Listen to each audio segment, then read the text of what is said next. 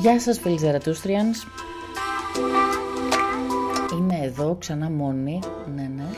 Ε, Λόγω COVID εποχής. Δεν μπορώ να φέρω καλεσμένο έτσι όπως είχα στο μυαλό μου Οπότε θα τα πούμε εγώ και εσείς, εσείς και εγώ. Εγώ θα λέω εσείς τα ακούτε, μπορείτε να μου στέλνετε στο account ε, παρεμπιπτόντως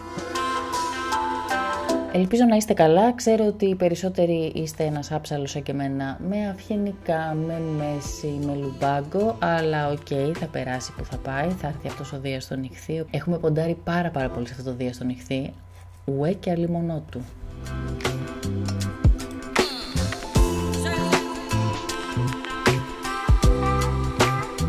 Σημερινό θέμα συζήτησης σε αυτή η περιβόητη έκλειψη που μεταξύ μας θα μου πείτε τώρα και ποια έκλειψη δεν είναι περιβόητη και ποια έκλειψη δεν σκορπίζει τον πανικό.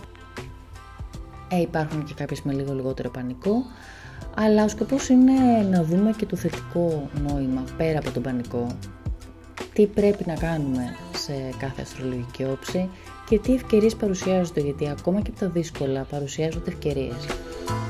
Και αυτό είναι γενικά το νόημα που θέλω να κρατήσουμε ε, και έχω και ως προσωπικό ε, μότο ότι τίποτα δεν γίνεται μονόπλευρα. Όλα έχουν, όλα τα πράγματα και όλα τα γεγονότα έχουν δύο πλευρές. Πάντα υπάρχει μια θετική πλευρά, το οποίο δεν ξερνάω από ζητηδίλα, αυτό το κλασικό το οποίο είναι και πλέον ενοχλητικό, αλλά νομίζω ότι είναι μια ρεαλιστική άποψη προσωπική δικιά μου. Τώρα, σχετικά με αυτή τη ελληνιακή έκλειψη. Καταρχάς να πούμε κάπου εδώ ότι οι εκλήψεις είναι πάντα σε σετάκια. Σε ελληνική έκλειψη ηλιακή έκλειψη. Η έκλειψη με την ηλιακή απέχει πάντα 15 μέρες, το οποίο είναι στο φαινόμενο της Νέας Ελλήνης και της Πανσελίνου. Η σεληνιακή έκλειψη αφορά περισσότερο συναισθήματα που βγαίνουν καταστάσεις μέσα από την έκλειψη και η ηλιακή έχει να κάνει με γεγονότα. Στις 19 Νοεμβρίου λοιπόν, 10 και 57 το πρωί, έχουμε μια σεληνιακή έκλειψη η οποία είναι μερική, δεν είναι ολική. Και αυτό τι σημαίνει; Ότι αυτή η έκλειψη δεν έχει την ύψιστη δυναμική που θα μπορούσε να έχει μία ολική έκλειψη. Και επηρεάζει όσους έχουν γεννηθεί τις τελευταίες πέντε μέρες α, στα ζώδια του Σκορπιού, Λέοντα, Ιδροχώ και Ταύρου.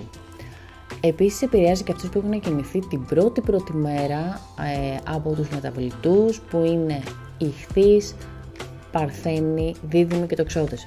Μόνο την πρώτη μέρα, το ξαναλέω. Αυτή η έκλειψη τώρα, ε, η οποία γίνεται στα ζώδια του Ταύρου και του Σκορπιού, εννοείται ότι αναδεικνύει θέματα που έχουν να κάνουν με χρήματα, συναισθηματικά, με εξουσίες, με αιμονές, με κτητικότητα. Ας ξεκινήσουμε τώρα από τα όχι πολύ καλά νέα.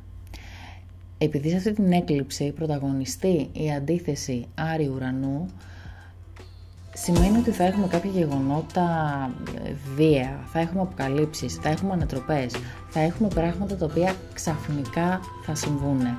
Και σε συνδυασμό τώρα με το γεγονός ότι αυτή η έκλειψη συμβαίνει στις τελευταίες μέρες ενός ζωδίου, σημαίνει ότι έχουμε μία αίσθηση άγχους. Είναι πλανήτες σε άγχος που ουσιαστικά τι γίνεται, επιβάλλουν το κλείσιμο μίας εποχής και την αρχή μίας νέας κατάστασης.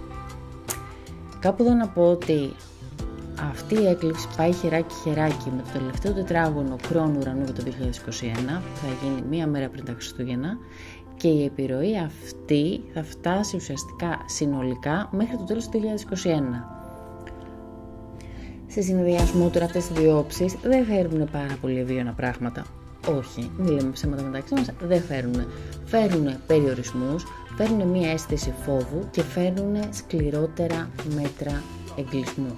Τώρα, κατά πόσο θα είναι απόλυτος ο εγκλισμός, δεν ξέρω, γιατί ο σοφός κυβερνάει τα άστρα του και ο πολιτικός κυβερνάει τα άστρα του και η κυβέρνηση κυβερνάει τα άστρα της. Οπότε, ε, πάντως, η αίσθηση περιορισμού και φόβου θα υπάρχει αρκετά έντονη. Μέσα σε αυτό όμως το κλίμα περιορισμών, φόβου για τον COVID, ε, για τη ζωή μας, θα ζήσουμε, δεν θα ζήσουμε, you only live once, YOLO κτλ. κτλ. Και τώρα περνάμε στα καλά νέα. Τι μας δίνει όμως ακόμα αυτή η έκλειψη.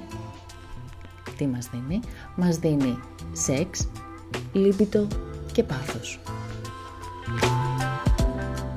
Και εδώ φίλες Ζαρατούστριαν θέλω να σου πω ότι αν ανήκει στα ζώδια του καρκίνου, παρθένου, εγώ καιρό και ηχθή, συγχαρητήρια, φτού φτού να μην σε ματιάξουμε τόσο καιρό, έχεις περάσει διάφορα, ηχθείς ξεκινάτε σιγά σιγά να παίρνετε τα πάνω σας, επιτέλους, καλησπέρα μια ηχθής εδώ, Οπότε ουσιαστικά τα τέσσερα αυτά ζώδια ευνοούνται πάρα πάρα πάρα πολύ σε θέματα φλερτ, έρωτα, διασκέδαση, εξωστρέφεια, εκτός από τους ηχθείς και παρθένους που έχουν γεννηθεί πρώτη πρώτη μέρα. Έτσι, μην το ξεχνάμε αυτό. Η πρώτη πρώτη μέρα μ, δεν περνάει τόσο καλά.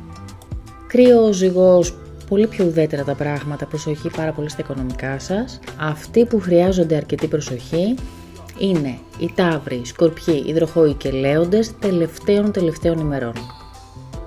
Οι τάβροι και οι σκορπιοί θα πρέπει να προσέξουν πάρα πολύ τις διαπροσωπικές τους σχέσεις, ερωτικές σχέσεις, σχέσεις γάμου, γιατί θα περάσουν από 40 κύματα λίγο οι σχέσεις τους, πιθανότατα να τελειώσουν οι σχέσεις και να ξεκινήσουν καινούργιες σχέσεις και αναφορικά με τους, ε, με τους λέοντες και υδροχώους, πάλι των τελευταίων ημερών, οι λέοντες και οι υδροχόοι ουσιαστικά είναι οι πιο τυχεροί ε, ανάμεσα στους μη ευνοημένους γιατί προστατεύονται από το Δία που κάνει ένα τετράγωνο με την έκλειψη. Ουσιαστικά είναι ένα δίχτυ ασφαλείας αυτό, οι οποίοι λέοντες και υδροχόοι θα πρέπει να κοιτάξουν ιδιαίτερα το θέμα σπίτι και καριέρας. Σπίτι και καριέρα σως. Αυτοί που επίσης θα έχουν αρκετά ουδέτερες καταστάσεις είναι ο δίδυμος και ο τοξότης, με εξαίρεση όσοι έχουν γεννηθεί πρώτη πρώτη μέρα του ζωδίου, οπότε ουσιαστικά μέσα από όλο αυτό το γενικό κακό υπάρχει και ένα φως που λέει μια ζωή την έχουμε, ας τη ζήσουμε, ας ερωτευτούμε, ας κάνουμε έρωτα, ας κάνουμε σεξ και αυτό παιδιά είναι η ζωή. Όποτε αγαπημένοι φίλοι, αν ανήκετε στα ζώδια που θα περάσουν λίγο πιο δύσκολα, προσοχή. Αν ανήκετε στα ζώδια που έχουν τα ευχάριστα, αλληλούια. Και μην ξεχνάτε, may the stars be with you. Καλή έκλειψη να έχουμε και καλή συνέχεια.